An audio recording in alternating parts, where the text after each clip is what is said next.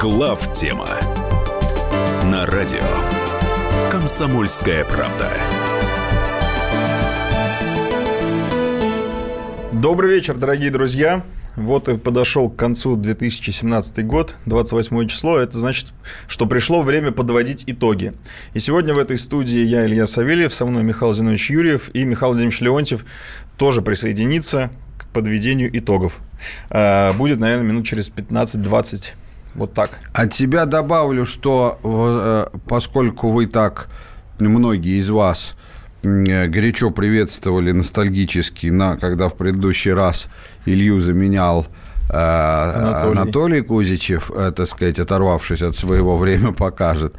А, э, что мы хотели на самом деле в четвером это сделать, но то ли просто заболел. Да, заболел, причем проверено, голос да. действительно больной. И сильно заболел. Сильно заболел. В смысле, там общим Поэтому если... состоянием. А...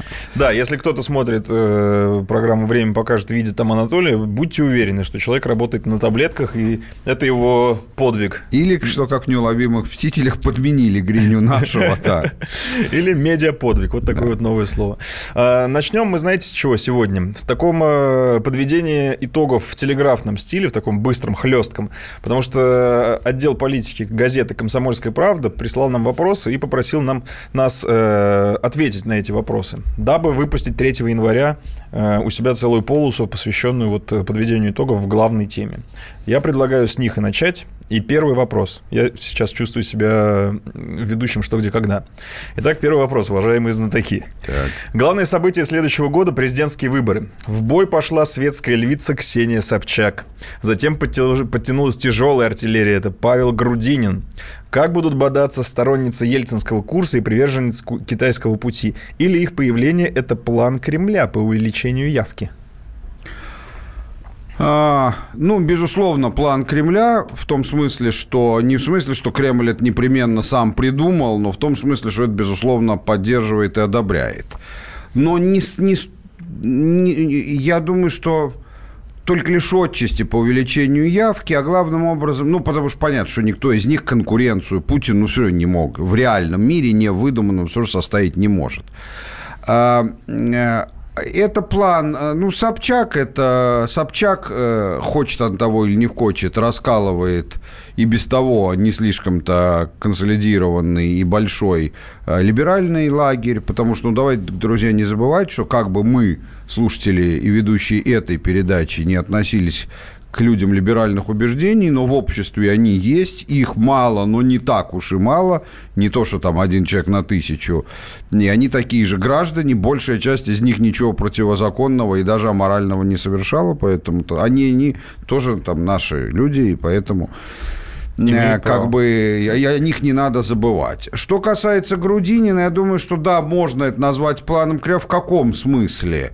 Э, не в смысле, чтобы он явку увеличивал, а в том смысле, что и Кремль, и я думаю, что лично Путин, э, безусловно, очень положительно относится к тому, чтобы левые идеи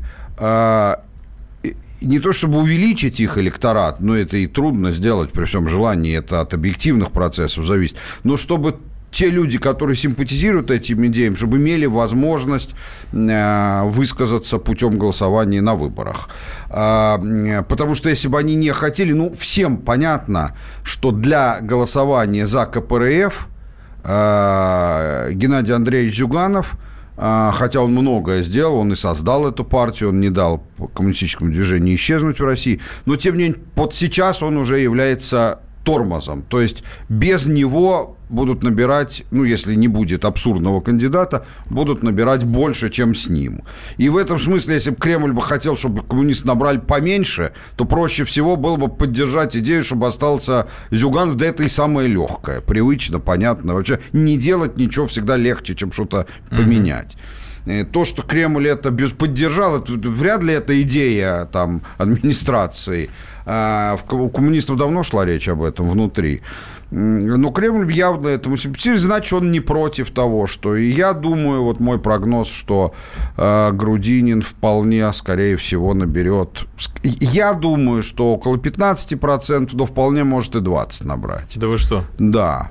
Да. А почему нет? Ну, левые идеи довольно популярные. Не, ну он действительно такой крепкий хозяйственник, то есть как бы у него портфолио очень хорошее. Да дело совсем не в том, что он крепкий хозяйственник. Для коммунистической идеи как раз какой ты хозяйственник не имеет никакого значения. Это, так сказать, то же самое, что э, от коммунистов будет баллотироваться миллиардер. Слушай, Причем ну... честный миллиардер, который сам сделал станет, там какой-нибудь Галицкий, к примеру. Но нет ощущения, что коммунистическая идея в нынешнем обществе несколько маргинальная. Ну, то есть сама... Маргинально, 15% да. и есть маргинально. Ну, может Я же не сказал, что он 90 да. наберет. Но это и есть маргинально. Ну просто. Ну не настолько маргинально. Не настолько. Нет, не настолько. Не настолько мне казалось, что люди, неужели есть люди, которые реально вот об этом коммунизме э, не том, который был, а тот, который может стать, думают всерьез. Ну... Конечно, есть много из-за одного волшебного словосочетания китайский путь. А вот в этом направлении. Да, люди мало понимают, как устроено в Китае. Вот. Они знают, что коммунистическая партия там сильна и реально правит. А, они знают, что Китай как бы считает себя социалистической страной, хотя я очень часто бываю в Китае и преклоняясь перед его успехами, и, и, и считая правильным его строй, политический уклад, не очень понимаю, что там, что в нем социалистического, вот. это, собственно говоря. Но люди же этого не знают, они не знают, что там нет пенсии вообще. Ну, кто это, это знают, конечно, все, кто интересуются этим вопросом, а так не знают. Ну, как бы социалистическая, социалистическая страна во главе с коммунистической партией. У нас была социалистическая страна во главе с коммунистической партией, пенсии были абсолютно нормальные, на которые можно было нормально прожить. Ну, наверное, и так там. Кто это вдается? Никто не вдается. В общем, на сарае да. написано одно, а там дрова. Да, в общем, поэтому я вот думаю так. Сказать, что это какой-то хитрый план Кремля не могу. Но Кремль, безусловно, положительно ко всему этому относится. И уж точно не будет этому мешать. Как я думаю, не будет мешать почти никому, кроме тех, кто, ну, заведомо является креатурой не изнутри нашей страны. И в этом смысле там сторонники Навального должны понимать, что все претензии к нему не заключаются не в том, что он критикует Путина, и не в том, что он там говорит о коррупции в высших эшелонах власти. Да кто о ней не говорит? И кто Путина не критикует? То есть никого не трогают, никого с выборов не снимают. А только с тем, что он как бы не кандидат-то не российский. Ну да. Проект ЦРУ в чистом виде, так сказать. И в этом смысле, был бы он внутри российский, я думаю, что его бы, да и участвует на здоровье, так сказать. Ну да, тем более в таких выборах, где, в принципе, уже все понятно. Ну да. А, кстати, по поводу все понятно. Следующий вопрос от э, вопроса политики, э, отдела политики газеты «Комсомольская правда». Ждать ли нам сюрпризов от этих выборов и возможен ли эффект или казус Трампа? Нет, невозможен по одной простой причине. Казус Трампа состоялся только потому, первично в нем было, то, что демократы за время Обамы и в том числе Клинтонша лично осточертели так значительной части американской публики, что они были готовы не то что за Трампа, а вообще много за, за кого столб фонарный. проголосовать. Да, а тут еще Трамп, он довольно харизматичный человек и говорил, и говорит вообще довольно правильные вещи, как минимум отвечающие чаяниям э, американского народа. Вот. Э, у нас этого нету. У нас, как бы это ни, нрав... не, не нравилось э, левым или, наоборот, либералам, но, тем не менее, подавляющая часть людей Путиным удовлетворена. Совсем удовлетворена или, так сказать, поджав губы, но удовлетворена и считает, что менять на кого-то непонятно на кого. Поэтому нет, абсолютно невозможно. Никаких случайностей тут не нужно, не, не, не может быть. А вот я параллельно буду мешать эти вопросы отдела, э, отдела политики.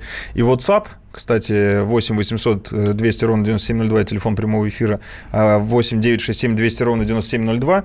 Вопрос, на который очень короткий ответ. Собчак, по-вашему, не западная марионетка ли? Нет. Нет. Собчак вообще не может быть марионеткой, потому что у нее нет цели избраться президентом и даже нет цели много получить. Это шоу без проект. А, это заработок на корпоратив себе. Шоу без проект. Какие основания считать участник шоу без проекта об наличии политических интересов? Друзья, мы продолжим после небольшой паузы. Э, напоминаю, что сейчас мы подведем такие короткие, хлесткие итоги, а потом уже большими жирными мазками по, глобальной, по глобальным темам пойдем всю программу. Поэтому далеко не уходите.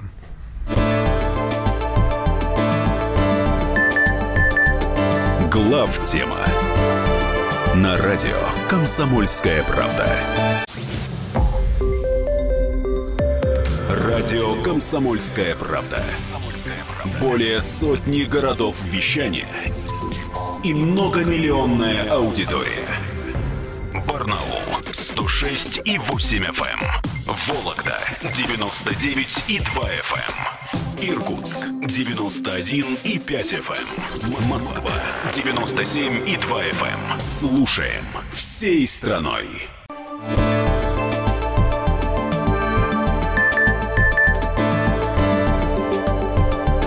Глав тема на радио Комсомольская правда.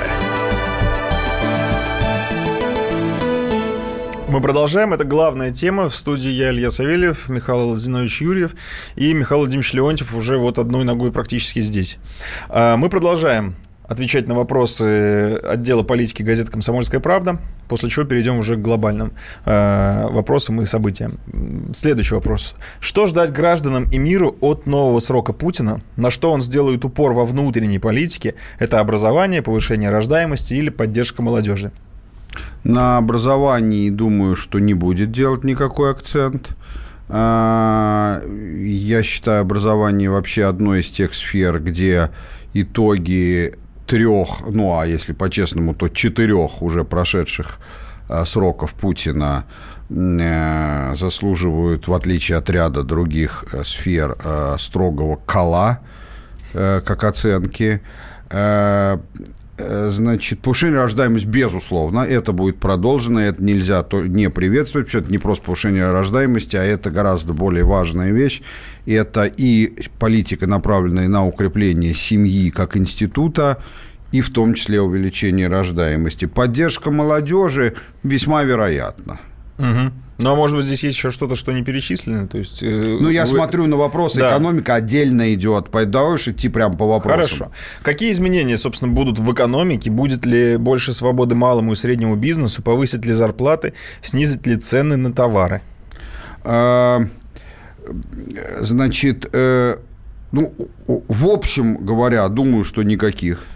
То есть принципиально никаких не будет. Какие-то, конечно, будут, и надеюсь, Слушай, к ну это лучшему. для нас это уже хорошо, если не хуже. Да, это, конечно, лучше, чем если перемены, которые будут к худшему, но, тем не менее, это не, не, не здорово, потому что э, ситуация в экономике, в отличие, например, от э, внешней политики, она, мягко выражаясь, не блестящая. Э, значит, будет ли больше свободы малому и среднему бизнесу? Вопрос, на мой взгляд, не очень принципиальный, потому что сейчас, в отличие от 10 лет назад, вопрос их свободы существует, но он не так принципиален. Не он является главным ограничительным э, фактором, который сдерживает развитие малого и среднего бизнеса, не уровень э, несвободы.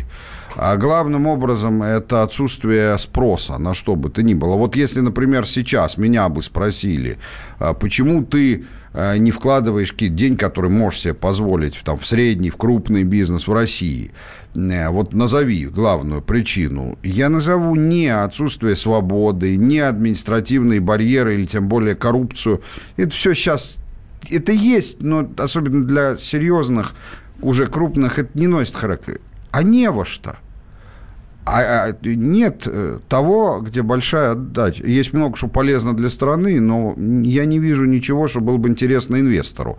А, из производственных частей, там, спекуляциями, бандами я не, не интересуюсь.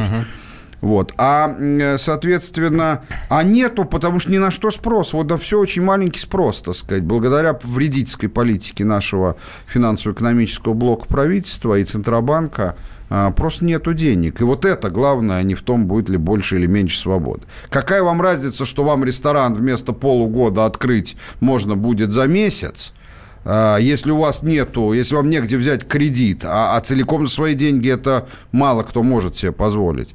А, Если негде взять кредит, а у людей нет денег ходить в ресторан. Ну, ну, ну откроете за месяц. Все, подумав, решите, что хоть за неделю. Все в этом нет смысла. Ну и вот, А, и Вы повысят ли зарплаты, вопрошают и снизит ли сотрудники. цены? Я не очень понимаю, кто повысят. Это хорошо в советское время было спрашивать, потому что и зарплаты, и цены определял правительство страны. А сейчас кто повысит? Я Ну, в каких понимаю, что- корпорациях повысят, в каких не повысят. Возможно, это сотрудники отдела политики «Комсомольской правды» к своему руководству обращаются. Через нас? Через нас, да. Повысят хорошо. ли нам зарплаты, они Ну, говорят. я, я не готов ответить на вопрос, Давайте чтобы не дальше. попасть в дурацкую ситуацию. Да, в этом году на 8 лет за решетку отставку отправили министра Улюкаева. Впервые в истории восклицательный знак. Э, радуется эм, редактор отдела политики. Ждать ли нам в следующем году новых громких посадок? Думаю, что да. Я думаю, что коррупция, борьба с коррупцией э, будет усилена, и что это один из моментов, который, безусловно, в следующий срок Путина мы увидим, что не может не радовать. Э, почему я так думаю? если не брать какие-то инсайдерские источники, а вот так просто объективно, ну, потому что постройте динамику посадки э, разных относительно высокопоставленных людей, и вы увидите, что и уровень, который перестает быть неприкасаемым, и количество, они все время растут, и, в общем, думаю, что это как раз будет. Но об этом мы еще поговорим в нашей да. сегодняшней программе чуть попозже да. и чуть более глубоко. Мы видели, как пачками меняли губернаторов. На места стариков в кавычках, приходили в кавычках же молодые очкарики. А продолжит ли озеленять глав регионов в 2018 году? Я это полностью, я сейчас цитирую отдел политики, потому что молодые очкарики, да, господа не... губернаторы, это не мои слова. Да, да, да, да. Илья, то есть это не Илья так залихватски выражается.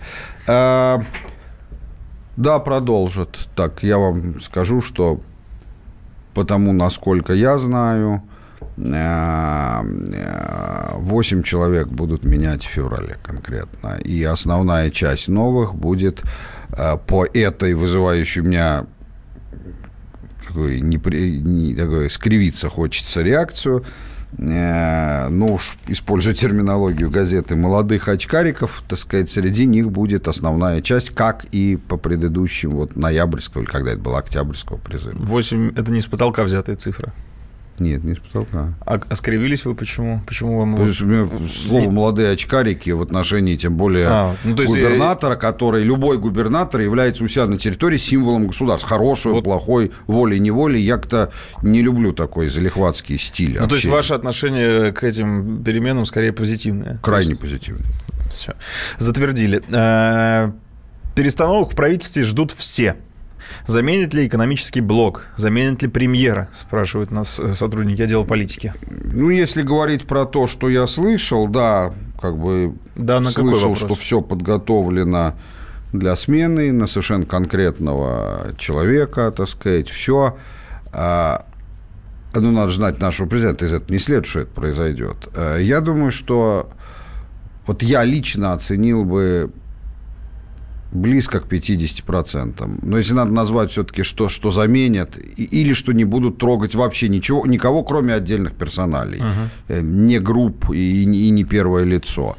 А, ну, если нужно назвать что-то одно, то... Ну, думаю, что заменят. Сразу или почти сразу. Там, наверное, даже сразу. Ну, а там но, как... но, но очень легко допускаю, что и не заметит. Там уж, э, как любит Анатолий Кузичев говорить, время покажет. Да, это точно. А, следующий вопрос. Улучшили, улучшать, улучшат, да что ж такое с дикцией, улучшатся ли наши, профессор не смог, улучшатся ли наши отношения с Америкой, чего России ждать от Трампа? Нет, не улучшится. С чего им улучшаться, так сказать? Совершенно не улучшится. А, и что России ждать от Трампа? Да ничего не ждать, кроме того, что мы видим и так. А, Трамп действительно хотел совершенно искренне наладить отношения с Россией а, для того, чтобы развязать руки Америки для других дел. Но надо понимать, что дело совсем не только в том, что ему это не дают, а и в том смысле, что в голове у него, когда он сам рассуждал и говорил своим избирателям об улучшении отношений с, Ради... с Россией, а, в голове были, были представления, основанные на ложных посылках. То есть улучшить он готов, но ничего серьезного он отдавать не готов. То есть это, э, в это, он, это он и имеет в виду, когда говорит, что я мастер по заключению хороших сделок. То есть он умеет заключать сделки а, с кем-то, не знаю, что с кем угодно, договоренности, при которых, а, как, как говорится, что мое, то мое, а что твое, давай обсуждать. Ну, с Россией этот номер точно не пройдет, поэтому, на самом деле, даже если бы ему не мешали внутри, а, перспектив это никакой. Это все будет выглядеть по принципу, давайте вы сделаете то-то и то-то, а мы за это ослабим вам санкции. Ну, естественно, это будет получать вежливый ответ, так сказать, идите вы, так сказать, лесом, да, поэтому ничего не изменится и ожидать абсолютно нечего. Хотя, конечно, Трамп для нас хорош, в любом случае гораздо лучше Клинтонши, которая, наверное, уже составляла бы на этот момент, я нисколько не шучу, планы военной операции против России, которые перешли бы в Армагеддон. Ну, ну кстати, вот по поводу планов военной агрессии. А, финальный вопрос. Разрешится ли конфликт на Украине и не остановится ли война на Донбассе? Не об, на оба вопроса ответ нет. А, значит, э, э, на Украине будет продолжаться все примерно то же самое, что и продолжается. Э, могут э, Порошенко заставить уйти в отставку и избрать кого-то еще. Никого в, на Украине, ну, из политического класса, я не вижу такого, который в случае, если он станет президентом, что-то изменится по сравнению к лучшему или к худшему с Порошенко. Э, война на Донбассе не, не может остановиться, потому что Украина к этому не готова. Друзья, мы закончили вот в таком экспресс-режиме. После э, рекламы и новостей мы начнем уже углубляться в глобальные процессы, которые запустились или продолжались в этом году. Далеко не уходите.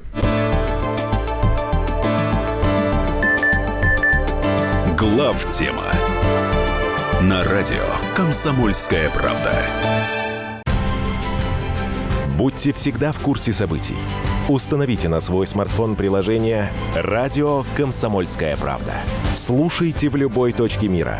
Актуальные новости, эксклюзивные интервью, профессиональные комментарии. Доступны версии для iOS и Android. «Радио Комсомольская правда». В вашем мобильном.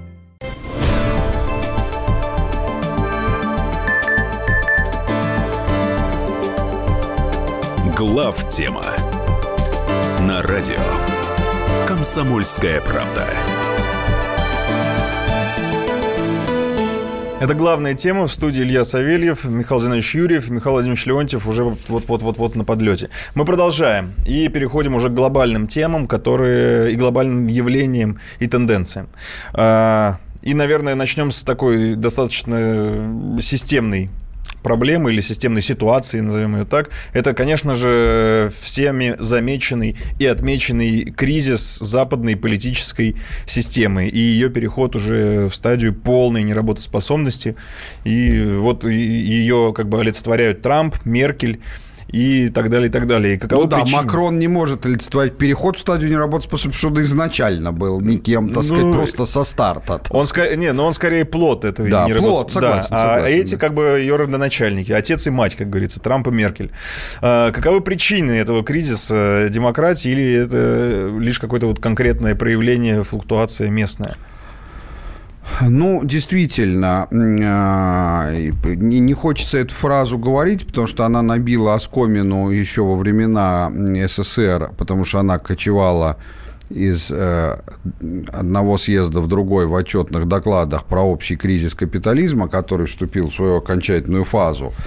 Но выясняется, что как целый ряд, не все, но как целый ряд вопросов, которые говорили коммунистические власти Советского Союза, были-то они оказалось, что многие вещи были правильными, хотя казалось потом, что они были неправильными. Просто несколько поторопились, так сказать. То есть они правильными они оказываются сейчас. То есть этот общий кризис, безусловно, а, имеет место и сейчас наступил, и ты абсолютно точно сформулировал, что дело не в том, хорошая она или плохая, их э, демократия и их политический строй, шире говоря, а в том, что он просто перестает работать.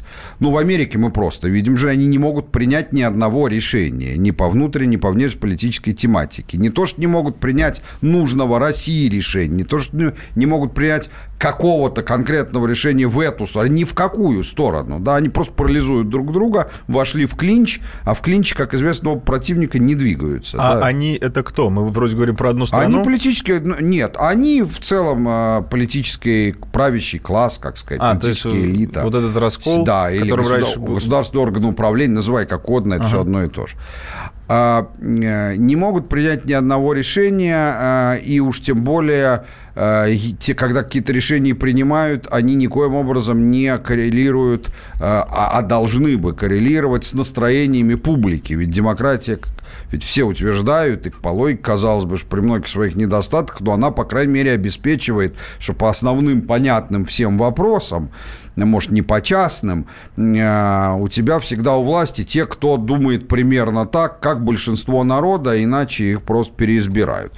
Но э, народ в Европе стонет от иммигрантов, так сказать, даже как бы даже из тех картинок, которые мы видим, на самом деле, конечно, гораздо сильнее, так сказать, Меркель с упорством, достойным лучшего применения, э, значит, продавливает э, завоз новых мигрантов теряя на этом полностью свой собственный политический капитал. Но это и называется неработоспособность системы. Если бы она была вражеским, вражеским для Германии агентом с целью развалить Германию, тогда был бы один вопрос. Ну, сумели агент посадить. Бывает такое. Но нет, она же реальное упражнение такой системы, когда, так сказать, политический класс начинает совершать самоубийственные поступки, самоубийственные и для себя персонально, и для своей страны, но это значит, что система входит в неработу или уже вошла в неработоспособное состояние. Э, это, безусловно, общий кризис, и я прогнозирую, что это будет, э, безусловно, усугубляться. И усугубляться везде. А, это менее заметно в Британии, потому что она, как самая независимая страна на свете, от нее ничего не зависит, да, так сказать, вот. Но, э, ну, это и в, Британии будут усугубляться, это везде будет Ну, Британия принадлежит к этой системе все-таки. Ну, конечно, конечно. Поэтому ее тоже зацепит. А, чего именно это является кризисом? Кризисом вот конкретной модели демократии, которая сложилась сейчас, или всей демократии как таковой, вопрос, конечно, интересный. Ответить я на него не готов, потому что не знаю точно. А, но думаю, что э, если это даже кризис нынешних представлений о демократии, о не, определенной модели, а не демократии в целом, то перейти на другую модель, хотя бы даже демократии же, будет крайне сложно, так сказать. Я думаю, что это все-таки начало общего кризиса политического уклада всех западных стран. А, хорошо ли это для нас? А вот это вот хороший вопрос. А, я хочу, чтобы все понимали, в средней и долгосрочной перспективе может быть очень хорошо. Я говорю, может быть, потому что у нас работоспособной политической системы тоже нет. Угу. Да, ну, послушайте, мы все понимаем, что у нас все рухнет, если исчезнет один человек. Ну, а люди все смертные, уж помимо всего прочего, так сказать. Поэтому... То есть у нас системы нет, управление есть, но оно не системное. Это ну, оно, во-первых, да. не очень хорошее само да. по себе, как мы там, на примере экономики, например, видим. Но, но, тем не менее, неплохое. У нас, по крайней мере, импотенции нету в большинстве вопросов. А, но а, исчезнет Путин, ну, страшно подумать. Даже произойдет. вслух не произносите. Да. И поэтому, но, но если мы как бы выстроим, я надеюсь, на это, то тогда в среднесрочной перспективе нам усугубление кризиса в Запада, политического уклада Запада хорошо. Но в краткосрочной перспективе плохо даже, э, плохо даже, э, даже если мы у себя выстроим. Потому что обычно переход от старого мира к новому совершается, как и роды нового человека, в крови и в грязи с болью и криками. Мы это хорошо знаем. Мы, русские, это знаем лучше всего. Мы пережили это дважды. В 1917 году и в 1991 году. И даже второй раз, который был относительно мирный, без гражданской войны. Но ну, за ним 10 лет такого было. Что... 10 лет такого, да. Ожидать, что это плавнее произойдет на Западе, нет никаких оснований. Поэтому вот как-то так. Михаил Владимирович, здравствуйте. Привет. Извиняюсь, все перепутал. Да, разговариваем про кризис западной политической системы. А вы в курсе, да? Могу да, войти сходу. Давайте. Ходи. Значит, Хлестко. особенностью, я повторюсь опять, я всем уже надоел, что общий кризис системы двуполюсный, он, собственно, э, э, сначала привел к падению э, советской системы, что ее сильно не украшает, кстати. Вот. Но выяснилась простая вещь. Для некоторых она была заранее известна, а для большинства она выяснилась на практике, что эта система двуполюсная, она держалась взаимным противостоянием. И для того, чтобы э, победившая часть этого противостояния, то есть э, часть системы, которая обладала внутренней непротиворечивостью и взаимодополняла друг друга, чтобы она дальше продолжала пользоваться своей победой, она должна была теоретически, наверное, такая возможность умозрительно – может быть, существовала, практически не знаю. Она должна была сделать над собой нечеловеческое усилие. То есть она должна была полностью изменить систему управления миром, систему управления собой, систему поддержания стимулов к развитию, к, в широком смысле слова развитию, да, а не просто с точки зрения бизнеса, да, вот. Она с этим не справилась, вообще даже просто. Не, ну, такие вещи и не делаются сознательными усилиями, они не... только складываются от, от нужды. Ну, кстати, если бы это была бы проектная вообще, ну, в принципе, да, но, да? но у них-то совсем не проектная Она не проектная. Да. Вот, поэтому это я для корректности сказал, в принципе, шансов на то, что она это сделает, э, даже вот с точки зрения там, вот, объективного взгляда такого спокойного со стороны, да, было очень мало, практически не было. Но она сделала другое. Она собрала все, все, значит, э, атрибуты, прибамбасы с которыми бегала наша, значит, э, великая социалистическая система, и которые довели ее до Цугундера, взяла их, значит, в лапы и понесла дальше. Это, значит, руководство мировым революционным процессом. Да? То есть попытка навязать всему миру э, видение собственного идеального будущего. Да, да? Подчинение и внутренней, и внешней политики идеологии. Угу. Вот. А, значит, а, она демонтировала те элементы, которые были в значительной степени, вот э, Миша сказал слово «общий кризис капитализма», а его надо и правильно, на мой взгляд, понимать в том смысле, что это и есть аннигиляция всех э, основных э, преимуществ капитализма перед социализмом. То есть все, что делало капиталистическую систему эффективной, в разной степени, с разной скоростью демонтируется. И, и кстати, можно перебью. Uh-huh. Это очень глубокую мысль Миша сказал. Ведь получается так, ведь даже то, что делается, что есть в капитализме реально хорошего, ну или, по крайней мере, нравящегося собственному народу, оно же нравится, только пока рядом у тебя пример, где такая же развитая страна, но там хуже. Как только это исчезает, ну да. Народу перестает понимать, что это хорошо. Вот. И э, в значительной степени была утрачена эффективность, да, реальная эффективность. Появился нечеловеческий долг. Мы много раз говорили, что тот кризис, который начался в открытой форме, он зрел давно, в 2008 году, э, значит, э, вот этот пузырь, который лопнул, и при этом никакого... Он еще не лопнул. Он, да, он, он, он полулопнул. Он полулопнул, полулопнул, потому что его надувает просто система надувания пузыря, насос, который дует пузырь в драный шар, мощнее пока оказывается, чем дырка в шаре, да? Вот, но это плохо кончится. Вот этот долг огромный. То есть ведь что было причиной последнего системного кризиса? Был огромный долг. Что стало результатом этого полукризиса? Дикое, совершенно несообразное, невозможное до того в представлении наращивания этого долга.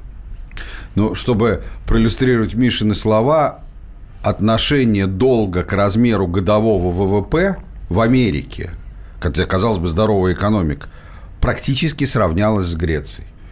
При этом, мы сейчас, при этом мы сейчас говорим про государство. Да, мы говорим только про федеральное. Да, когда Америке... мы говорим о долг экономики, долг Не, ну хозяйства, это, это, это, это, просто, это просто, просто, просто. Да. Вот. Ну и Греция погрязла, а Америка продолжает надувать, потому что она управляет этим процессом. Ну это все имеет, ну это все имеет определенные. И пределы. наконец самое главное. Да? А давайте мы самое главное после паузы. После паузы. Да, а сейчас я вот быстрый вопрос короткий, пока у нас еще есть полминутки. Точка бифуркации 2008 год был вот этого системного кризиса или Нет, раньше? 2008 Там много точек лоп, это момент, когда пузырь лопнул. А, То есть до этого момента система нас... вообще отрицала возможность. Конечно. Михаил возможность Леонтьев такого... вместе с Хазиным говорили о том, что этот кризис будет точно в ближайшие годы, начиная с 2000 года у всех на глазах. Ну, тогда э, что нам остается сказать? Ребят, мы вас предупреждали. Да, это точно. Это точно. Пока небольшая пауза, после чего вернемся.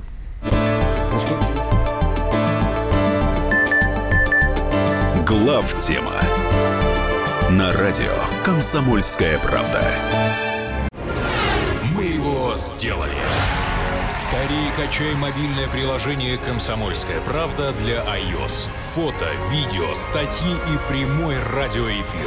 Крупнейший новостной сайт в вашем кармане. Доступны версии для iPhone и iPad.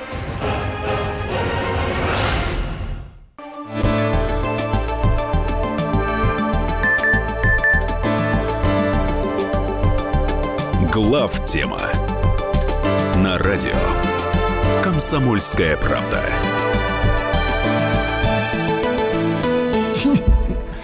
Мы продолжаем. Это главная тема. Наконец-то мы в полном составе. Илья Савельев, Михаил Зинович да. Юрьев, Михаил Владимирович Леонтьев. По поводу э, кризиса западной политической системы у вас Я реплика? продолжу конкретнее, да. потому что мы говорили вещи, которые мы говорили много раз в разных формах, да, а сейчас, ну, немножко более, более по, по, по текущим событиям, в том числе этого года, да. Вот у нас есть Трамп, да. Чем ознаменовался Трамп? Интересно. Опять же, продолжая аналогию с тем, что э, американская система взяла Э, значит, э, в качестве знамени подняла все, все, что провалилось в советской системе и несет это на вытянутых руках с каким-то странным фанатизмом. Значит, Трамп, вообще-то, если использовать аналогии, он пришел к выборам под флагом перестройки. В отличие от Горбачева, которого, во-первых, никто не выбирал, э, но пришел он все-таки под флагом ускорения, а не перестройки первоначально. Да? То есть идея была выжать из системы ее возможности, которые у нее якобы были. Вот. Это, в общем, продолжение андроповской линии на самом деле было. Значит, а, этот, наоборот, пришел под флагом перестройки, но перестройка у него не получилась. В силу особенностей американской системы она отказалась перестраиваться и послала его. То есть вот если в советской системе можно было навязать перестройку сначала политически, а потом заставить всех, значит, бороться с врагами перестройки, хотя, в общем, не очень удачно, вот, то там просто товарищи сказали, шел бы ты со своей перестройкой, мы тебя сейчас самого перестроим, значит, и так далее. Ну, там и поэтому он приступил к ускорению. А. Что сделал Трамп? Единственная удачная, страшная победа Трампа над собственной страной, собственной экономикой и собой – это его налоговая реформа. Смысл который состоит в том, что в действительности это очень выгодное в краткосрочном, возможно, среднесрочном, хотя я не знаю, что такое средний срок, там непонятно, для бизнеса история. Ну, среднесрочно при считается там 6, 7, Экономика 10 лет. опять накачивается деньгами безумно, при которой снимаются, с одной стороны, все препоны возможные для развития внутреннего американского бизнеса, американского производства, и, с другой стороны, просто резко снижаются корпоративные налоги. Но это никак не сбалансировано в бюджете, никак. И поскольку, вот если бы это сделали сделали в России, вполне возможно, чтобы это имело потрясающий живительный эффект. Да? Потому что страна не демонетизирована, э, долг небольшой, реально. Практически да? по нынешним меркам нулевой. Нулевой, да. То есть возможности цивилизованного такого неинфляционного аккумулирования дополнительной эмиссии разных форм очень большие, если грамотно использовать инструменты. Известно, я сейчас не говорю ни о какой самобытной политике, я говорю о том, что используют страны Запада в своей практике просто ежедневно, на которых мы якобы равняемся. Да? Все это было там, поскольку долг носит характер абсолютно онкологический, да, такой, причем четвертой стадии, да, то дальнейшее усиление, да, ты дашь потрясающий эффект, да, но ты в основной, в рамках своего основного заболевания предпринимаешь действия, ну, совершенно безумного характера. То есть ты Тру- просто забиваешь. Да? Забиваешь. Это человек больной циррозом, которому, в общем, уже плевать на все, и поэтому он начинает смертно пить тяжелые алкогольные напитки, причем, скорее всего, даже не этанолы, а метанолы. Да? И слушать веселую вот. музыку. То есть просто все, значит, это самое, да, гори синим пламенем в прямом смысле слова. Вот это примерно так, да. Значит, то, что на год, на следующий, это, не случись ничего, может дать совершенно фантастический эффект с точки зрения рынков и так далее. Ну, Фантастически все равно не даст. Спроса не хватает, конечного. Ну, там же и стимулирование спроса заложено Нет, тоже. в первую очередь стимулирование предложения. Э, вот. Это, это, начиная с Рейгана, является ос- ос- отличием м, стратегической экономической политики республиканцев от демократов. Ну, в общем, да. Да, да, потому что если ты... Спрос или предложение Да, накачиваешь социальные программы. Да, тогда ты спрос Даже, да, ты поддерживаешь. спрос так или иначе, да, чем все время занимались, правда, демократы, они искусственно поддерживали спрос.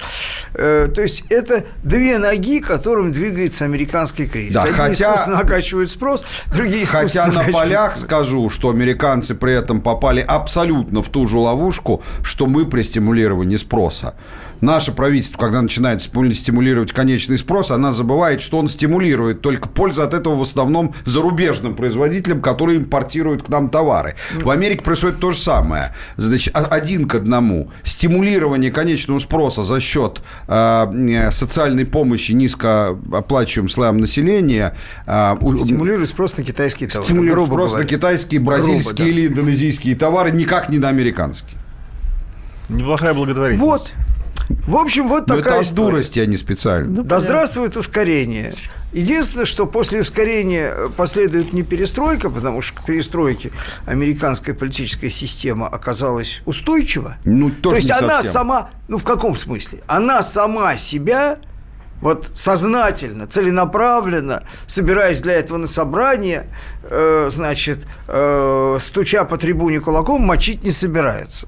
То есть она будет разлагаться, в общем-то, не путем э, активного самоубийства, а путем пассивного самоубийства. Вот. Все-таки, все-таки они же недаром выиграли у нас соревнования. В чем-то они устойчивее нас, да, в чем-то вот. Я имею нас, я имею в виду Советский Союз, советскую систему, да, оказались. Недаром они, собственно, вот еще у нас уже нет сколько этой системы, а они еще живут, в общем, и даже изображают из себя что-то такое Ну вот, кстати, довольно. Вы, собственно, с чего начали? С краха биполярной системы, двуполярной. А не, не случается ли сейчас возрождение вот этого противостояния? Нет, противостояние возрождения не случается. Как раз мы имеем в виду абсолютную химеру. То есть Америка выбрала своим основной политической идеей, внутриполитической идеей, противостояние с отсутствующим геополитическим соперником под названием Россия. Причем они частично добились того, что мы и стали благодаря ним в каких-то локальных зонах действительно геополитическим соперником. Мы в геополитических смысле. соперников в в двух том зонах.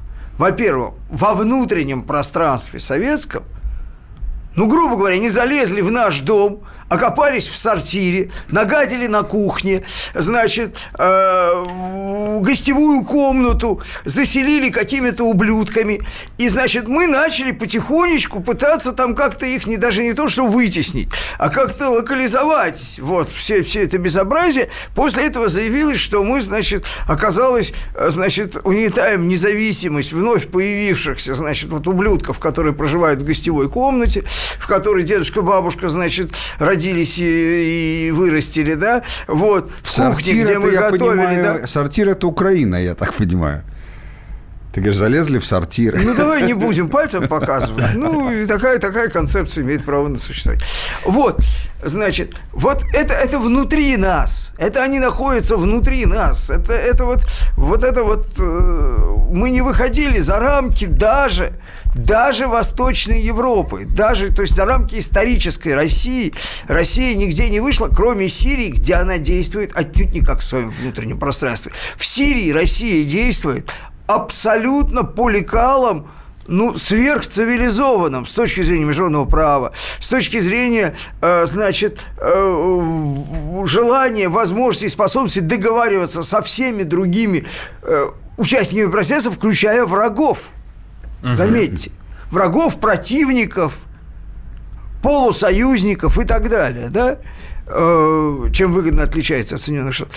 Э, Это совсем другая история. Сирия, скорее, это экстраполяция появления у России возможностей, э, возможности проецировать свои национальные интересы, то есть достаточной, даже не достаточной силы для того, чтобы проекция интересов осуществлялась там, где они действительно реально существуют уязвимы напрямую. Да? Я вспоминаю то, что сказал Асад, когда только начиналась война.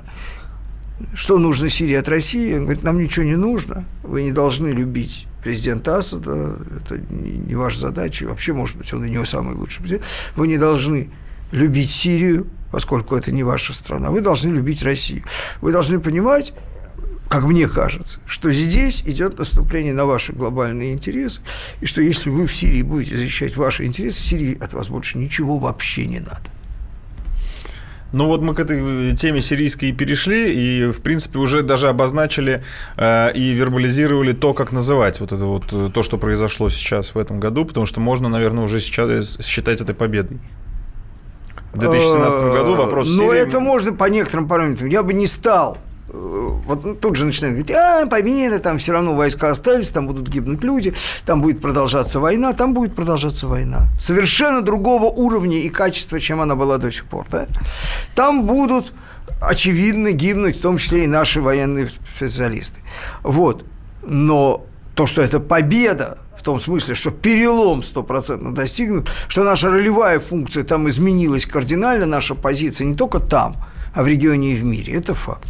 Друзья, мы ненадолго прервемся, реклама новости, после чего продолжим обсуждать и подводить итоги главных событий уходящего года.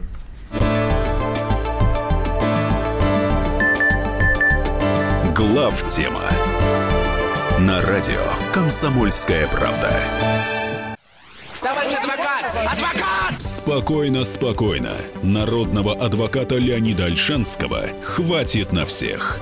Юридические консультации в прямом эфире. Слушайте и звоните по субботам с 16 часов по московскому времени.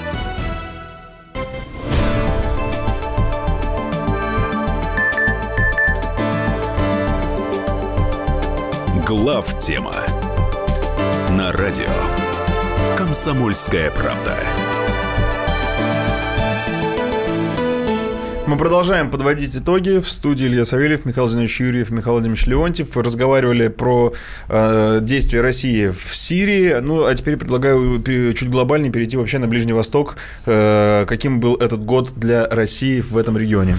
Ну вот мне кажется, что как раз в этом вопросе э, это действительно данный год был переломным, потому что в Сирии, да, мы победили, но то, что скорее всего, уже теперь победим, это, это, это скорее итог прошлого года, чем этого. В этом году, ну, то есть, э, да, этот год у нас по Сирии как 45-й, но, в общем, в 44-м тоже, тоже было понятно, что это скорее символ.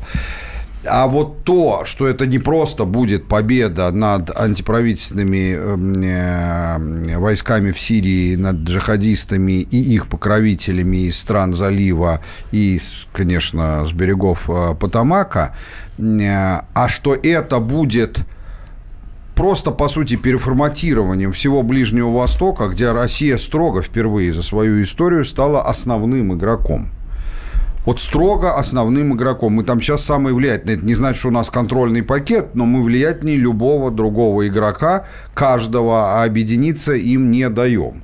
И не случайно ездят теперь в основном все стараются к Путину.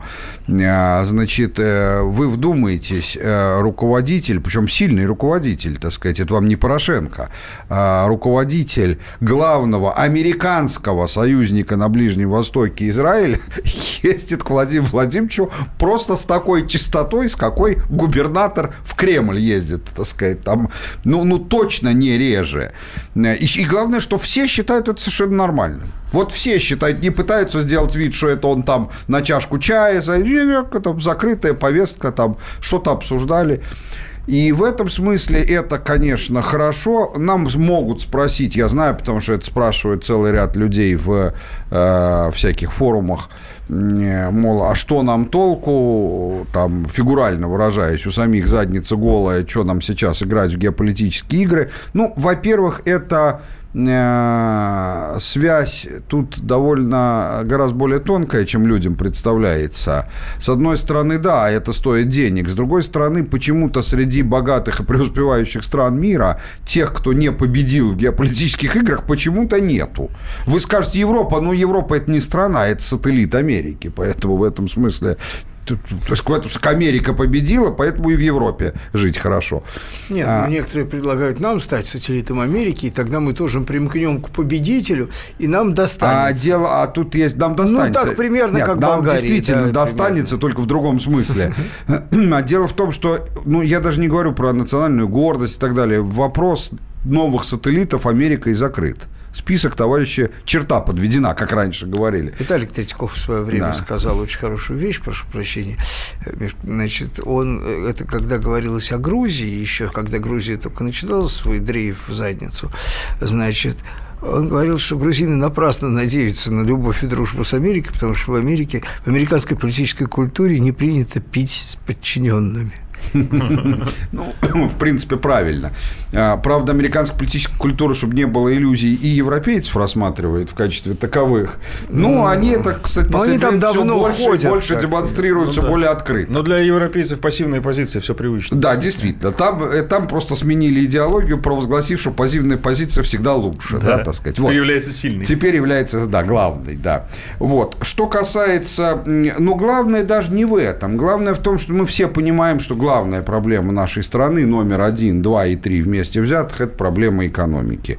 А проблема экономики в нашей стране – это проблема решимости начать реформы вне повестки полностью обанкротившись, по крайней мере, у нас в стране, русского либерального так называемого курса экономического. А, То есть надо, чтобы президент, который никак не, не хочет решиться на начало серьезных реформ, понятно, почему он сам не разбирается в экономике, ему не на кого опереться в этом вопросе, потому что либералы очень подчистили эту поляну э, за 25 лет своего главенства в, в экономической власти. Э, Надо, чтобы он решился. Я думаю, что да, решиться можно либо от того, что жрать нечего, но сейчас цены на нефть по- поднялись, и это, к сожалению, стратегически для нас плохо, хотя тактически, конечно, очень хорошо. И в этом смысле я очень рассчитываю, что наши э, геополитические успехи, а мы, повторяю, на марше, и это очень жалко терять, очень жалко.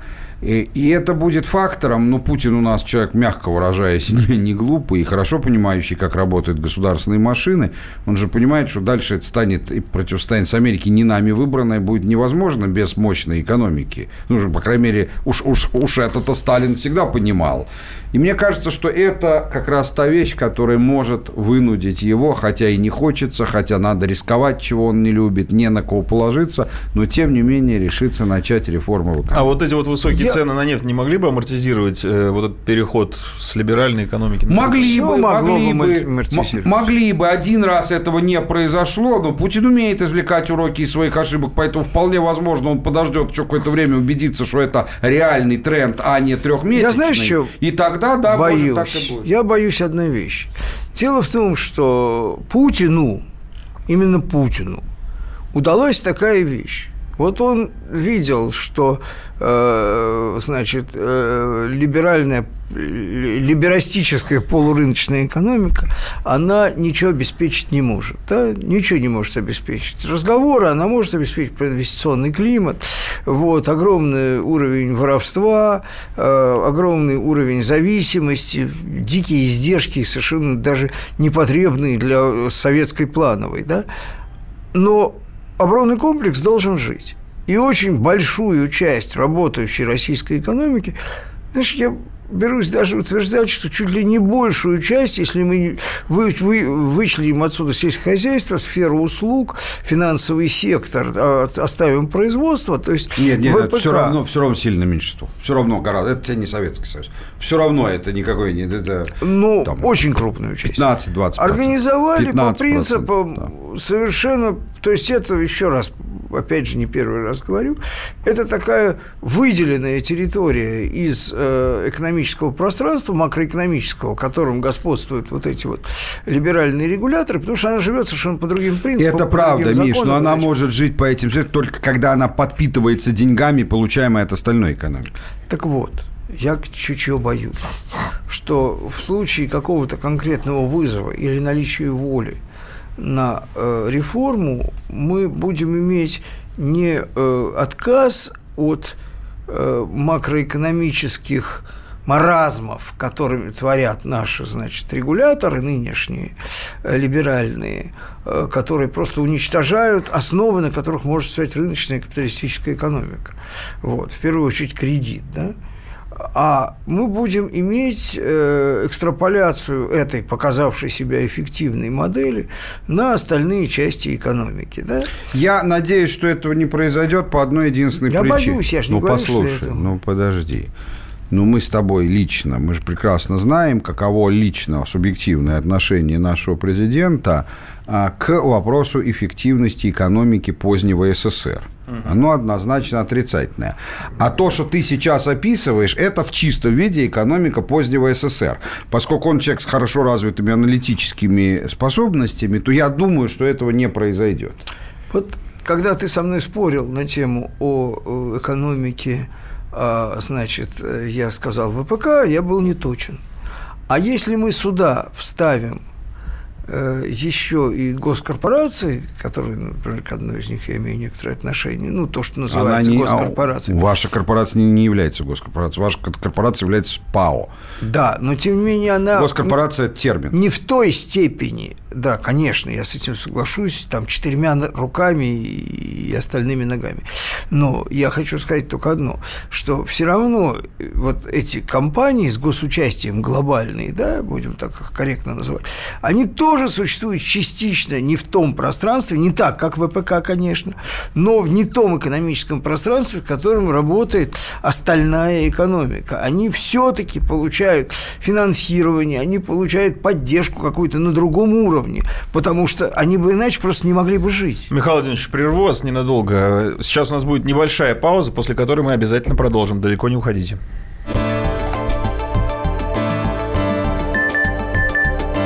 Глав тема на радио Комсомольская правда.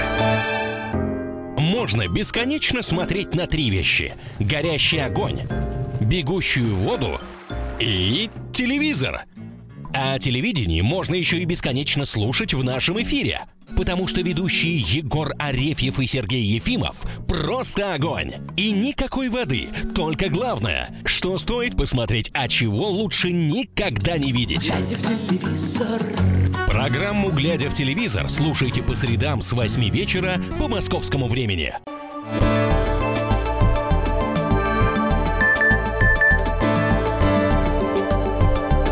Глав тема на радио «Комсомольская правда». Мы продолжаем. В студии Илья Савельев, Михаил Владимирович Юрьев, Михаил Владимирович Леонтьев. Мы вас прервали, Михаил Владимирович. Э, ну, я бы сам себя тоже прервал, поскольку я хотел вернуться к теме, которая связана с нашими геополитическими успехами, потому что без этого нельзя сказать. И она связана с тем, о чем мы говорили в целом. То есть это такой, как бы, ну, хотел зациклить тему. Значит, э, в этом году, вот не завершившемся, произошло то, что, в общем, зрело до того, но никто не думал, что это так созреет, поскольку этому способствовали усилия наших противников. Произошло очень резкое, очень серьезное и очень, как бы сказать, а, материализованное наше сближение с Китаем. Никто никогда не думал, американцы всегда очень серьезно. Объем американских отношений с Китаем огромен – Связь китайской экономики с Америкой огромная. Отношения даже на личном уровне э, руководства элиты китайской, там, экономической с американской нет, нет, очень глубокие. Нет, нет, нет. Ну, я вот ну разные. Они, они были времен кризиса 2008 Но просто сам года. объем экономических отношений действительно очень большой. Вот. И американцы очень серьезно следили за этим. На уровне идеологии, на уровне риторики, на уровне реальной политики они следили, их задача была нас разводить. Вот они такое ощущение, что они все бросили, да, вот просто бросили и все.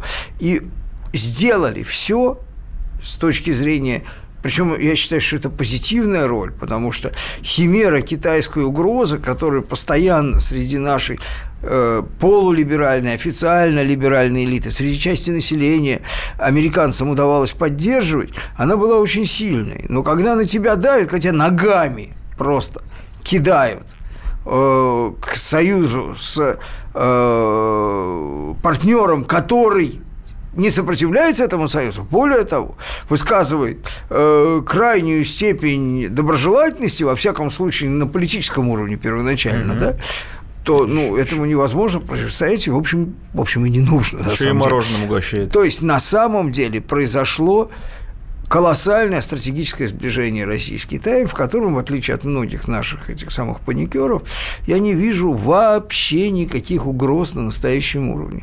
Не, конечно, надо в себе всегда отдавать отчет, это серьезный, э, очень серьезный партнер стратегический, имеющий свои стратегические цели отдельные от нас, имеющий свои взгляды на некоторые вопросы общей истории, политики и так далее, но тем не менее, да, все это очень сильно преувеличены и в рамках нормальных отношений, и в рамках нормального состояния российской политической значит, системы вполне купируемо. Да? Вот. А, произошел практически перелом, который, на мой взгляд, носит необратимый характер. Э, и китайцы начали нас лучше понимать, потому что им гораздо легче было с экономической точки зрения работать с американцами, чем с нами в течение длительного времени. Да? Опыт нарабатывается. Сейчас, в общем, в чем-то им легче с ними работать, потому что с нами пойти поработать. Вот. Ну, не говоря о том, что там вот мы говорим о переходе на, э, предположим, расчеты в национальных валютах, да? Ну, я кое-как понимаю, как можно э, рассчитываться в не полностью конвертируемой валюте под названием юань как это может делать бизнес и так далее. Даже при нынешнем юане, не говоря о том, что у него есть некоторые перспективы. Не, ну, ну как можно, можно строить? Ну, всегда можно пользоваться гонконгским долларом, который есть конвертируемый Ну юань. да, гонконгский доллар, в общем, довольно локальная валюта. Мы как раз говорим про ну, юань. абсолютно ликвидная, И китайцы, она ликвидная, франк. но она локальная, и локальности ее э, китайцы очень о ней заботятся. Да? Они-то заинтересованы в решении торговли с юанью. Я говорю, что в юанях, я представляю себе, как можно строить долгосрочные отношения на рубле, я не понимаю. Как можно вообще строить что-либо, какой-либо бизнес на валюте, когда когда у тебя э, регулятор и эмитент этой валюты вообще ни за что не отвечает и считает, что он этого не должен делать. Он вообще не понимает и не хочет понимать, что есть какие-то как, как, какой-то, какой-то валютная политика, какое-то валютное планирование, какой-то он гордится тем, что эта валюта стопудово волатильная, абсолютно рыночная. Вот ходит и гордится, да? Как человек вот снял штаны с голой задницей ходит и гордится, что у него задница голая. Вот у всех задница частично прикрытая, у кого стрингами, у кого толстыми штанами, а у этого голая. И вот у нас самая голая задница на свете. Мы вот, вот опередили вас по голости задницы. Это совершенно невозможно делать. Невозможно невозможно в этой валюте строить частичный какой-то расчет можно, я большой патриот. Я бы с удовольствием обожал рубль, если бы он существовал, как деньги. Вот. А это какой-то какой жалкий дериватив, неизвестно чего. Вот. Значит, вот о чем речь. Например, я к чему возвращаюсь? Да, что наши отношения с Китаем, они, конечно, асимметричны. И в этом в значительности вина, в значительной степени, э, нашей действующей экономической политики. Да? Потому что при такой экономической политике мы не можем воспользоваться даже капитальными возможностями Китая да? в полной мере. Поэтому все это осуществляется в значительной степени на корпоративном уровне. Да? Поэтому но, тем не менее, тем не менее, а, мы сейчас находимся в той степени взаимопонимания, в той степени альянсов, которые невозможно было бы представить, если бы наши американские бледнолицые братья не просто не взяли, не наплевали на любые усилия, а, которые они системно предпринимали для того, для того, чтобы это не произошло. Вот если бы они то же самое сделали с Германией, вообще, блин, ну, ну, не знаю, может быть, им памятник поставить где-нибудь, где у нас еще памятник, на месте Дзержинского. Вместо елки. Ну, да, э, как-то вот нам надо эту в единую фразу, в единое предложение сложить это все. То есть... Э... Нет, предложение я просто геопо- Геополитически, ну тут дальше не о чем говорить, да. геополитически Россия на марше, угу. но для того, чтобы поддерживать этот марш, а не остановиться на достигнутых рубежах, да и остановиться это всегда опасно, если не идти вперед, можно их потерять, а, нужно прилагать усилия, в первую очередь, в области Тылы экономики и, фин- и финансов, о чем сейчас Миша в частности, и говорят. Помните Машу Шикарно. Тухачевского на Варшаву, да? Тылы надо подтягивать. Тылы отстали. А, переходим к следующей теме. И уже от внешней политики пойдем к внутренней политике. Собственно, об этих тылах и поговорим. Правда, не про экономику, а про кадровую политику. И я сейчас говорю, в частности, про смену губернаторов, которая в достаточно серьезном таком объеме, масштабе произошла в уходящем 2017 году. Вот э, предвестником или проявлением чего является эта перемена, эта замена? Ну, я считаю, что это действительно переход к новой кадровой политике. В первую очередь касается вовсе не возраста а, этих кандидатов, на что почему-то обращают внимание люди. А, вот. А, а это касается другого. Дело в том, что довольно долго после своего прихода к власти наш президент Путин предпочитал опираться практически исключительно на людей, которых он знает лично в предыдущей жизни, или почти знает, там, через одного человека.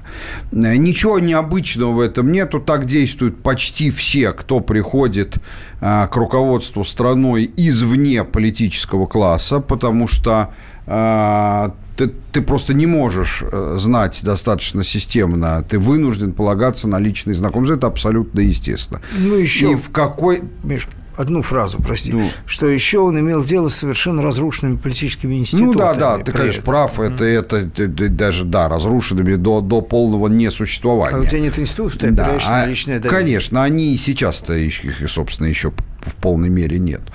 Поэтому, да, безусловно, он вынужден был, и, в общем, это даже не зависит от э, уклада страны, это всегда происходит так. Но, с другой стороны, в какой-то момент это стало тормозить. А, ну, в конце концов, почему тормозить? Ну, в первую очередь, потому что количество людей, которых лично знает Путин по предыдущей жизни, оно конечное, да, так сказать, и, и вряд ли особенно большое. Он же не поп-звезда. Да и многие обделались уже. Ну, это уж само собой. Да, надо сказать, что это, если бы их системно, бессистемно, так сказать, отбираемых тоже многие обделываются везде. Угу. Э, вопрос заключается в том, что от этого Путину отказаться было очень сложно, просто в силу того, что человек ответственный, и вот взять кого-то, назначить кого ты лично не знаешь, это для ответственного человека э, это серьезная такая вещь. По-человечески это надо понимать. А, вот это первый раз, когда происходит системно, именно не, не, не, не как бы персонально, э, не, не локально, а системно происходит отход от этой политики. Это стало кадровая политика системная. Этих людей очень тщательно отбирали, очень тщательно готовили. Правильно, неправильно, не будем сейчас с вами обсуждать. То есть для этого создали кадровую службу, не такую всеобъемлющую, пронизывающую, как в советское время, но тем не менее существующую, которая в 90-х годах само слово было забыто, и в начале 2000-х. И это все люди, с которыми Путин ничего никогда не сталкивался никак. И в этом смысле я считаю, что это крайне полезно и, и безусловно, будет продолжаться и на следующую губернаторскую смену, и вообще. Друзья, а мы прервемся на небольшую рекламу, потом новости, и потом в этой студии встречаемся с вами.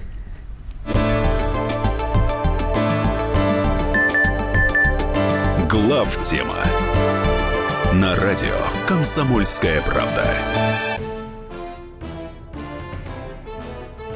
Товарищи солдаты и офицеры российской армии.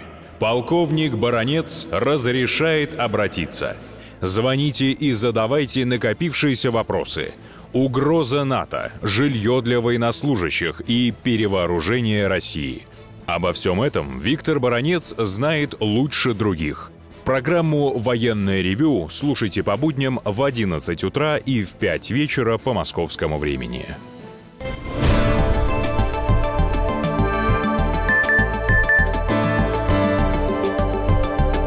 Глав тема на радио Комсомольская правда.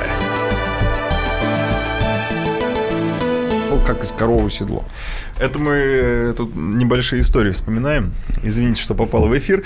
Мы продолжаем, да. Сейчас будем разговаривать уже по теме. Михаил Владимирович Юрьев, Михаил Владимирович Леонтьев и я, Илья Савельев в студии. Давайте перейдем э, к следующей достаточно громкой теме, которая, конечно же, всеми нами воспринималась как хороший детективный сериал. С прослушкой, с подарками, с колбасой и даже с деньгами. Я говорю про, конечно же, дело Улюкаева, которое закончилось в этом году Немногие ну, в это верили, но... Что не, не ну это не важно. Да, но мно, немногие в это верили, но оно произошло. И это действительно тоже является поворотным моментом и достаточно ярким пятном в, на уходящем, в уходящем году. Вот что это такое? Это реальная борьба с коррупцией или это все-таки частная а, я абсолютно уверен в том, что и понимаю, что это, конечно, означает а, безусловно, дальнейший шаг по пути усиления борьбы с коррупцией. И главным образом не вообще усиление, в смысле увеличения усилий на это, а по сужению, пока еще не отмене, но уже очень драматическому сужению количество людей в стране, которые в силу должности являются или позиции неприкасаемыми для коррупционного, антикоррупционного преследования. Я думаю, что эта тенденция будет продолжаться. А, никаких резких переломов в ней не будет. Это Владимир Владимирович не тот человек, она будет нарастать постепенно, но будет. И в этом смысле я бы вот оценил, что сейчас после Улюкаева количество людей, являющихся неприкасаемыми для коррупции. Что неприкасаемый, это значит, если даже к президенту ложится сведения, или они у него и так есть, о неоднократных, как и было, кстати, в случае. Оперативные сведения, я не имею в виду доказанные. Э, их количество я сейчас оценил бы, наверное, как человек в 30. Если это количество сократится человек до 3-5, это будет уже на самом деле не сильно по результатам для страны отличаться от ситуации, когда их ноль. Хотя с точки зрения наших представлений общественной справедливости, конечно, правильнее, когда их ноль. Но, как говорится, так сказать, э, за неимением Гербовой пишем на простой, тоже неплохо. Вот. В этом смысле э, у меня есть претензии к этому делу. Претензии не к Сечину, на которого почему-то ополчилась либеральная пресса, хотя, понятно, в данном случае он был не более чем инструментом. Хорошим, плохим, но точно инструментом. Э, а претензии к нашей правоохранительной системе, которая, конечно, с наш... То есть получение взятки или же незаконного вознаграждения, которое для чиновников группы А все равно приравнено к взятке, разницы нету, в суде, безусловно, было доказано. А вот вымогательство, которое записали в, протокол, в э, резолютивном решении, э, конечно, доказано не было. На срок это никак не влияет. Вымогательство это было взятка или просто взятки, это влияет на ответственность дающего, если он, конечно, не сам это организовал. А, а, вот здесь есть разница. А с точки зрения тяжести наказания никакой разницы нету. Поэтому абсолютно ни на что бы не повлияло. И в этом смысле дело не в том, что надо было не утверждать, что это, а надо, я говорю сейчас даже не про суд, а, хотя и про суд тоже. Я говорю и про суд, и про следствие, что, друзья, если вы по каким-то причинам хотите доказать, например, вымогательство, доказывайте, черт возьми, а не надейтесь на то, что, ну, суд же все равно, так сказать, если человек виноват, то тут сомнений ни у кого не было, это доказано. Ну, так что суд там по-дружески и вымогательство тоже в протокол напишет в решении, тем более, повторяю, на количество лет это никак не влияет. Не годится так. Ну, суд должен работать не так, а следствие никогда не будет работать хорошо, пока суд не будет вынуждать его, что другого, извините, друзья, при всей ну, корпоративной солидарности мы не примем. Самое смешное, что я соглашусь, с общим пафосом. Вот. Мне не кажется Микро- деятельность, деятельность э, суда и следствия идеальной в этом деле, вот, во всех аспектах, но поскольку, еще раз говорю, легкость и понятность дела заключалась в том, что, э, значит, обвиняемый был осужденный теперь уже, был взят с поличным, вот, поэтому все остальное, все остальные сильно расслабились. Да, да, да, так и Вот, да, это правда. Это... Я думаю, что поскольку по инициативе э, осужденного э, нам представят апелляционные суды, там будет доказано и вымогательство, скорее всего, думаю. Но я к чему хочу сказать? Э, я э, не хотел бы углубляться в это дело, к сожалению, гораздо больше, чем, чем нужно, э, пришлось в него углубляться. Я хотел бы про общественные аллюзии на эту тему. Основной темой при новогодней стала страшная боязнь, якобы. И вот куча каких-то значит, э, аллюзий, связанных с тем, что вот чиновники боятся брать подарки.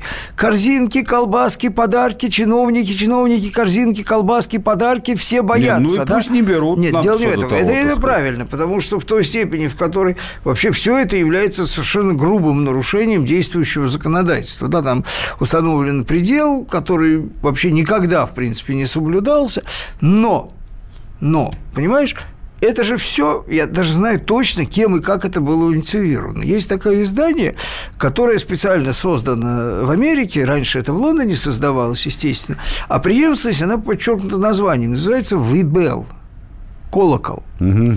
Лиза Остинская, есть такая очаровательная да, девушка.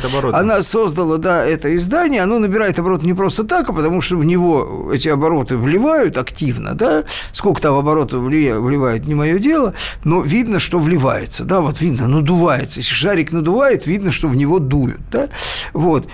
Я просто хотел бы обратить внимание на бесстыдство исторических иллюзий, потому что, если мы помним, декабристы, здесь когда это все, наверное, октябристы или кто там, когда Колокол взяли... Да, после демок... Нет, декабристы разбудили Герцена, Герцен развернул революционную, революционную агитацию. А потом, помнишь, по Киму, какая же сволочь разбудила Ленина, да? да? Вот, значит, какая сволочь разбудила Лизу Осетинскую, которая, конечно, не Ленин, да? Но мы же даже знаем примерно сволочь, примерно в отличие от значит, эсеров, меньшевиков и прочих, значит, бессильных существ э, начала 20 века в России, мы точно знаем, значит, за какие деньги, кто и зачем все это делает. И это настолько все бесстыжо, да? Вот. А смысл заключается в том, что я не видел живого чиновника, который отказался от нормального подарка, и никто мне его не предъявил. Это какие-то легенды и были города Колколамска, вот когда мне показывают. А смысл всей этой истории заключается в том, чтобы изобразить, значит, хихоньки-хахоньки. Простите, Улюкаев осужден не за подарок. Подарок был Миш, уничтожен в качестве вещественного доказательства. Хочу заметить, то есть то, что называлось колбасками и вином. А Улюкоев вымогал взятку и взял взятку. И он уничтожил за взятку. Если чиновники решили в честь Нового года отказаться от традиционных новогодних взяток – ну, блин, ребята, ну, но, ну, ну а Миш, что же, кто Миш, же вам камень Миша, кинет, Миша, ну, мне кажется, ты излишне внимание уделяешь. Ну, даже если они решили отказаться от... Ну, какое до Миша, этого дело? ты находишься да, ну, в другом немножечко информационном пространстве. Поэтому тебе кажется, что вещи, в которых мы купаемся, не, к сожалению, ну, хорошо, ну, все, ну, они давай, тебя ну, мало давай. касаются. Ну, ну, но кажется, это они, правда, ну, мне кажется, это элемент ну, не массовой не пропаганды. Друзья, друзья. Ты не хочешь. Не хочу. Нет, да. но мне кажется, что мы сейчас э, просто не должны углубляться в частности. Хотя я это, не углубляюсь в частности. Да. Хочу обратить внимание ну, на давайте закрывать на вещи, тему Лизы Осетинской. Я не готов обсуждать. Я не обсуждаю тему Лизы Осетинской. Я обсуждаю тему обычной, нормальной подмены понятий, когда люди устраивают трэш на тему о чиновниках, друзья, ну отказавшихся ну давайте, от подарков, ну, речь про подарки не идет. Никто про подарки не говорил, никакие подарки у Люкаеву или кому бы то ни было в вину не вменялись. И Захарченко, и кому бы то ни было Все, не друзья, вменялись подарки. Друзья. Речь идет о хищениях и взятках. Тут меня больше волнует, знаете, какой вопрос? Э, как вот это дело у Люкаева и вот это сокращение вот этой прослойки неприкасаемых может э, быть сигналом или как-то экстраполироваться на обычную жизнь бытовую, там, Оно уже... на, на жизнь бизнеса, на жизнь Вы знаете что? Э, никак, грубо говоря. Я объясню, почему. Отсутствие коррупции полное или знать или сжать ее до каких-то приемлемых размерах, как в западных странах, оно крайне важно, не то, что дает положительный эффект, а просто без этого невозможно для развития частно-рыночной экономики. А частно-рыночной экономике она наносит вред несоизмеримо больше, чем она наносит вред государственно-плановой экономике, где от того, что кто-то и взял взятку, на самом деле уж очень больших трагедий не происходит в плановой экономике. А, но дело в том, что эта польза, она очень замедленная. И даже если представить себе чудо, что всех коррумпированных чинов, вот каким-то чудом, просто в течение одной новогодней ночи всех заберут, то в следующем году от этого никаких позитивных изменений с точки зрения доходов, цен, а, развития бизнеса ожидать нельзя. Но есть вещи, которые, а, э, так сказать, в конце концов, когда женщина забеременела и рожает мальчика, то на демографический состав по призыву в армию это ведь только через 18 лет повлияет. Но если так никто не будет делать, то через 18 лет в армию не будет призывать просто некого. Ну, а по вашему ощущению, э, ситуация с коррупцией, она уже имеет не такое вот а, горячее или там, я не знаю, Нет. критическое значение. Смотрите, я могу вам сказать несколько вещей. С одной стороны, коррупции еще много, но с другой стороны, я могу вам сказать следующее. Первое. По крайней мере, для средней и среднекрупной компании, я не беру масштабов там государственных корпораций, э, частной компании сейчас вполне уже возможно работать на рынке без всяких коррупционных связей. Это не значит, что все их не имеют, но это уже совершенно не обязательно.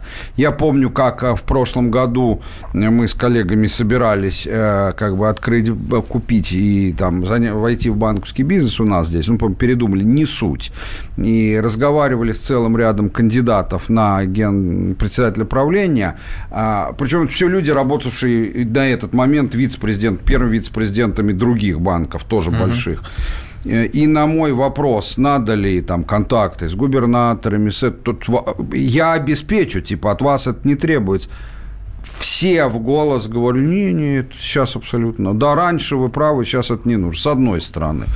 С другой стороны, я знаю очень многих людей совсем высокопоставленных, которые стали бояться. То есть сейчас, если они хотят, мне многие товарищи рассказывали, что-то такое, они выведут тебя на улицу, будут шепотом в ухо говорить, а еще несколько лет назад какое выведут? Прямо в кабинете говорили, так, кому это интерес? Где? Я что-то не понял. Нравственность да, повысить.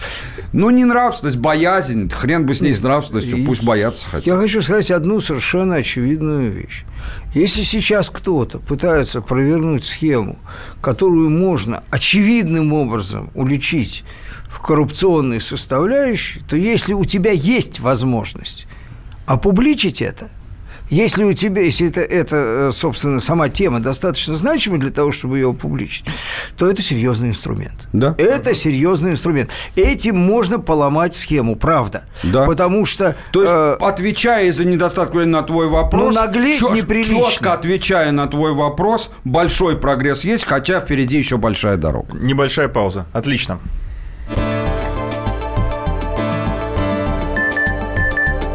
Глав тема на радио «Комсомольская правда». Мигранты и коренные жители.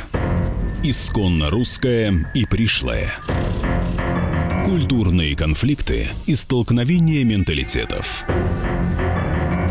Пресловутый НАЦ-вопрос встает между нами все чаще и острее. Ставим его ребром на радио «Комсомольская правда». Программу «Национальный вопрос» слушайте каждую пятницу после 7 вечера по московскому времени.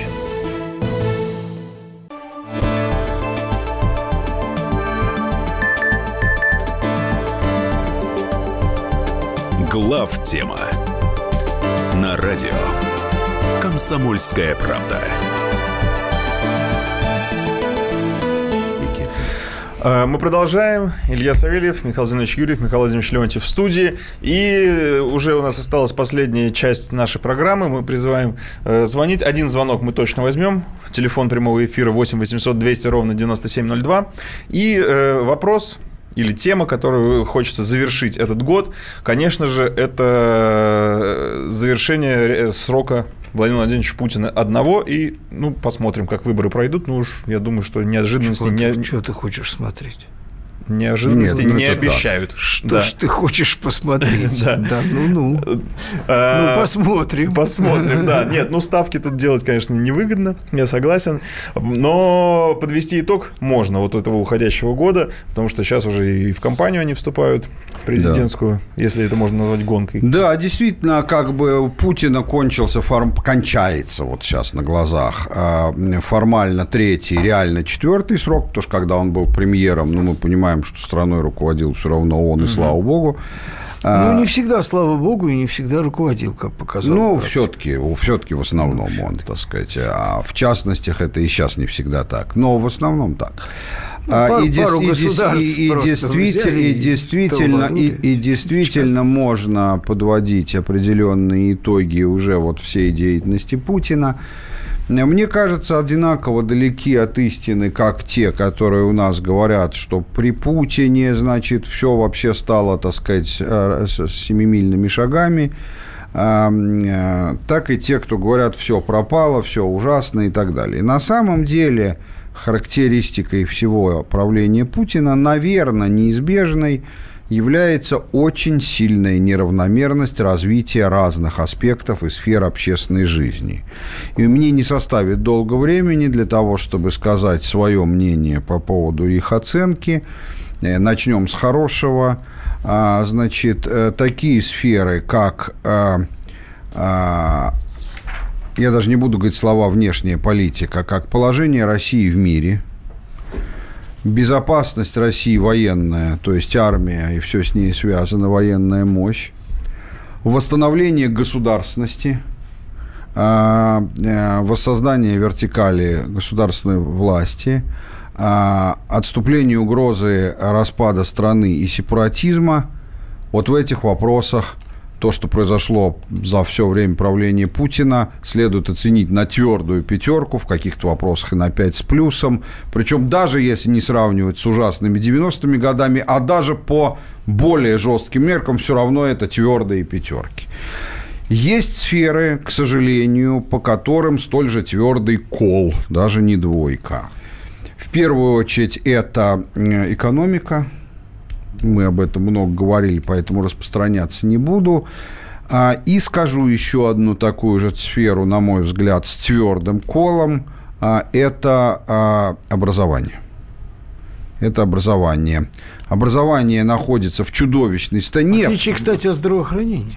Нет, в отличие, да-да-да-да. Сейчас я скажу об этом. Что, что да, сейчас скажу, да. Значит, в образовании материальная сторона вполне Вполне. То есть зарплаты учителей выросли значительно. Да, конечно, они меньше, чем хотелось бы. Кто с этим спорит? Бедная страна пока. Но, тем не менее, они выросли существенно. Материально-техническое оснащение школ выросло значительно. Но то, чему учит, это что-то чудовищное.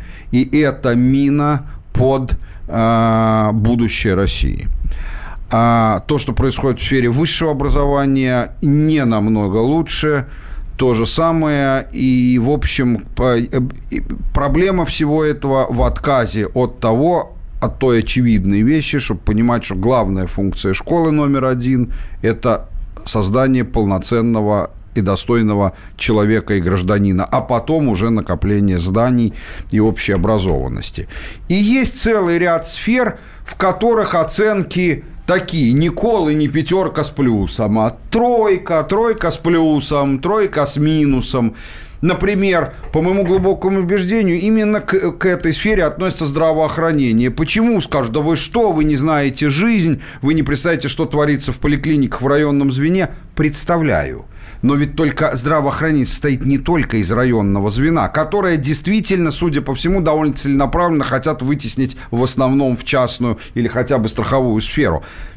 А есть еще звено, причем для реально больных людей гораздо более важное, которое называется стационарное лечение, в том числе бесплатное. И вот здесь колоссальные изменения. Плюс я вас заверяю, как человек, Это который правда. достаточно часто там, там оператски делать, лечится, ну, сталкивается с себе или родственником и в Америке. Причем Хьюстонский медицинский центр самый большой в мире – и в Хьюстоне, и в Москве. Так вот, я вас заверяю, что лече, федеральные лечебные центры и по степени оснащенности, и по условиям содержания, и по э, качеству врачей ничем московские, в отличие от районных поликлиник, не уступают. Ну вот ничем не уступают Хьюстону. Вы скажете, ну так это федеральные лечебные центры, их мало. Их, чтобы вы знали, в Москве, ну это Москва, конечно, их 219. 219.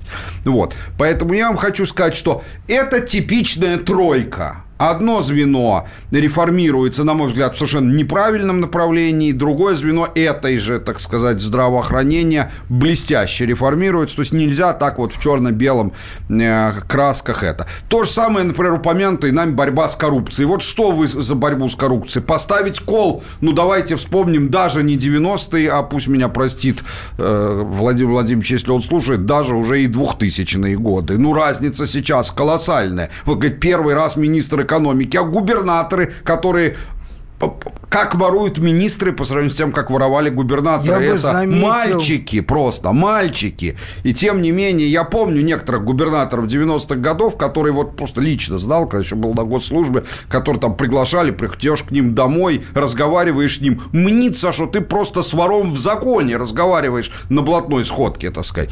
И по всему. А сейчас все-таки как бы... То есть вот, и мне кажется, эту неравномерность надо понимать. Э, И, конечно, это хуже, чем если все было на пятерку, но, поверьте, достаточно взглянуть на соседа нашего, так сказать, юго-западного, чтобы понять, что в больших славянских странах может быть значительно хуже. Ну, это не страна. Ну вот, но, но тем не менее... Начать с этого. Да, я бы, кстати, добавил один штрих по поводу борьбы с коррупцией. Вот мы говорим про Только губернаторов, про больших нас- начальников. Только коротко. Я хочу заметить одну вещь. Абсолютно уязвимы с точки зрения коррупционных обвинений стали силовые структуры, причем любые. Захарченко? Любые. Захарченко? смотри. Захарченко, да, когда президент на встрече э, публичной, э, значит, рассказывает некие истории про родной ФСБ. Э, Понимаешь, то есть это действительно, это может быть даже значимее понимание, даже не понимание, понимание было всегда, я думаю, воля к тому, чтобы что-то сделать непосредственно с силовыми структурами, это важнее губернаторов. Что касается вот этих вот плюсов-минусов, да, ну, я, пожалуй, соглашусь с экономикой, хотя у меня есть система объяснений и оправдания. Я просто хочу сказать одну вещь. Кто бы ожидал где-то в районе там, 7-8 года, что Путин сумеет что-то сделать с армией? Ну, армии мы поставили 5 с плюсом. Не, ну никто не ожидал. Не ожидал. Сколько уже лет? 8 лет типа сидит и ничего не это... Давайте у нас быстро, э, по-моему, Виктор из, Виктор из Москвы дозвонился. Виктор, прям быстро-быстро свой вопрос, чтобы мы успели на него ответить. У меня Спасибо. такой да, очень краткий вопрос будет. Вот почему сейчас действительно создают такие компании инвестиционные, да? На самом деле, по сути, пирамида. Вот как Кто, кто еще раз? Инвестиционная компания. Инвестиционная компания «Статус» вот была такая. По сути, пирамиду создали. Ну. Да, в течение года не можем получить вообще деньги. Прокуратура, Следственный комитет. Вообще ничего не работает. Ну, вы знаете, Ну, я, я не могу, 90-х. простите, но я не могу отвечать на такие вопросы, потому что для этого надо знать реальный инструмент дела. Я думаю, что крайне маловероятно. В 90-е го- годы я бы на такой вопрос сказал, не знаю, но, скорее всего, из этой компании занесли и в прокуратуру, и в суды, и так далее. Сейчас я думаю, что это самое невероятное объяснение. Я не знаю почему, но мало ли почему, может, денег просто уже нету. Так бывает довольно часто. Я не могу отвечать, не зная существо вопроса, про такие частные вопросы.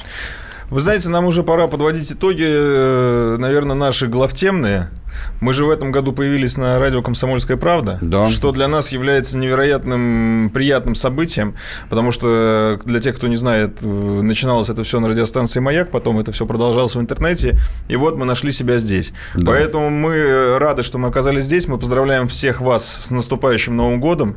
Скажите хоть что-нибудь нашим слушателям. А, Я тоже хотел бы поздравить с Новым годом, пожелать всем слушателям, чтобы они оставались с нами, а, также активно участвовали и приводили с собой новых заинтересованных людей. А а также хотел бы поздравить с Новым годом всех коллег, то есть сотрудников самой КП «Радио» и пожелать нам дальнейшего плодотворного сотрудничества. Да, я желаю всем встретить следующий Новый год с нами, чтобы мы вас не разочаровали, и чтобы у вас была возможность не разочаровываться нами. Здоровья, счастья и всяческого благополучия. Ну и я от себя тоже желаю вам любви, здоровья, э, любите близких своих, цените семью и цените то, что имеете. Да и страну свою любите, мать нашу и дочь нашу. Всем хорошего года, до свидания.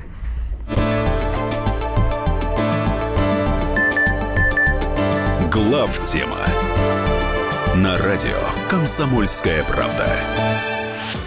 Рецепт приготовления лучшего утреннего шоу от Михаила Антонова и Марии Бачениной.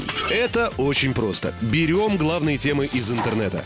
Добавляем щепотку экспертов, Затем обжариваем главную тему желательно с двух сторон. Периодически приправляем все это мнениями слушателей. Иронию и сарказм добавляем по вкусу. Наслаждайтесь. Утреннее информационное шоу «Главное вовремя» с Михаилом Антоновым и Марией Бачениной. Слушайте по будням с 7 часов утра по московскому времени.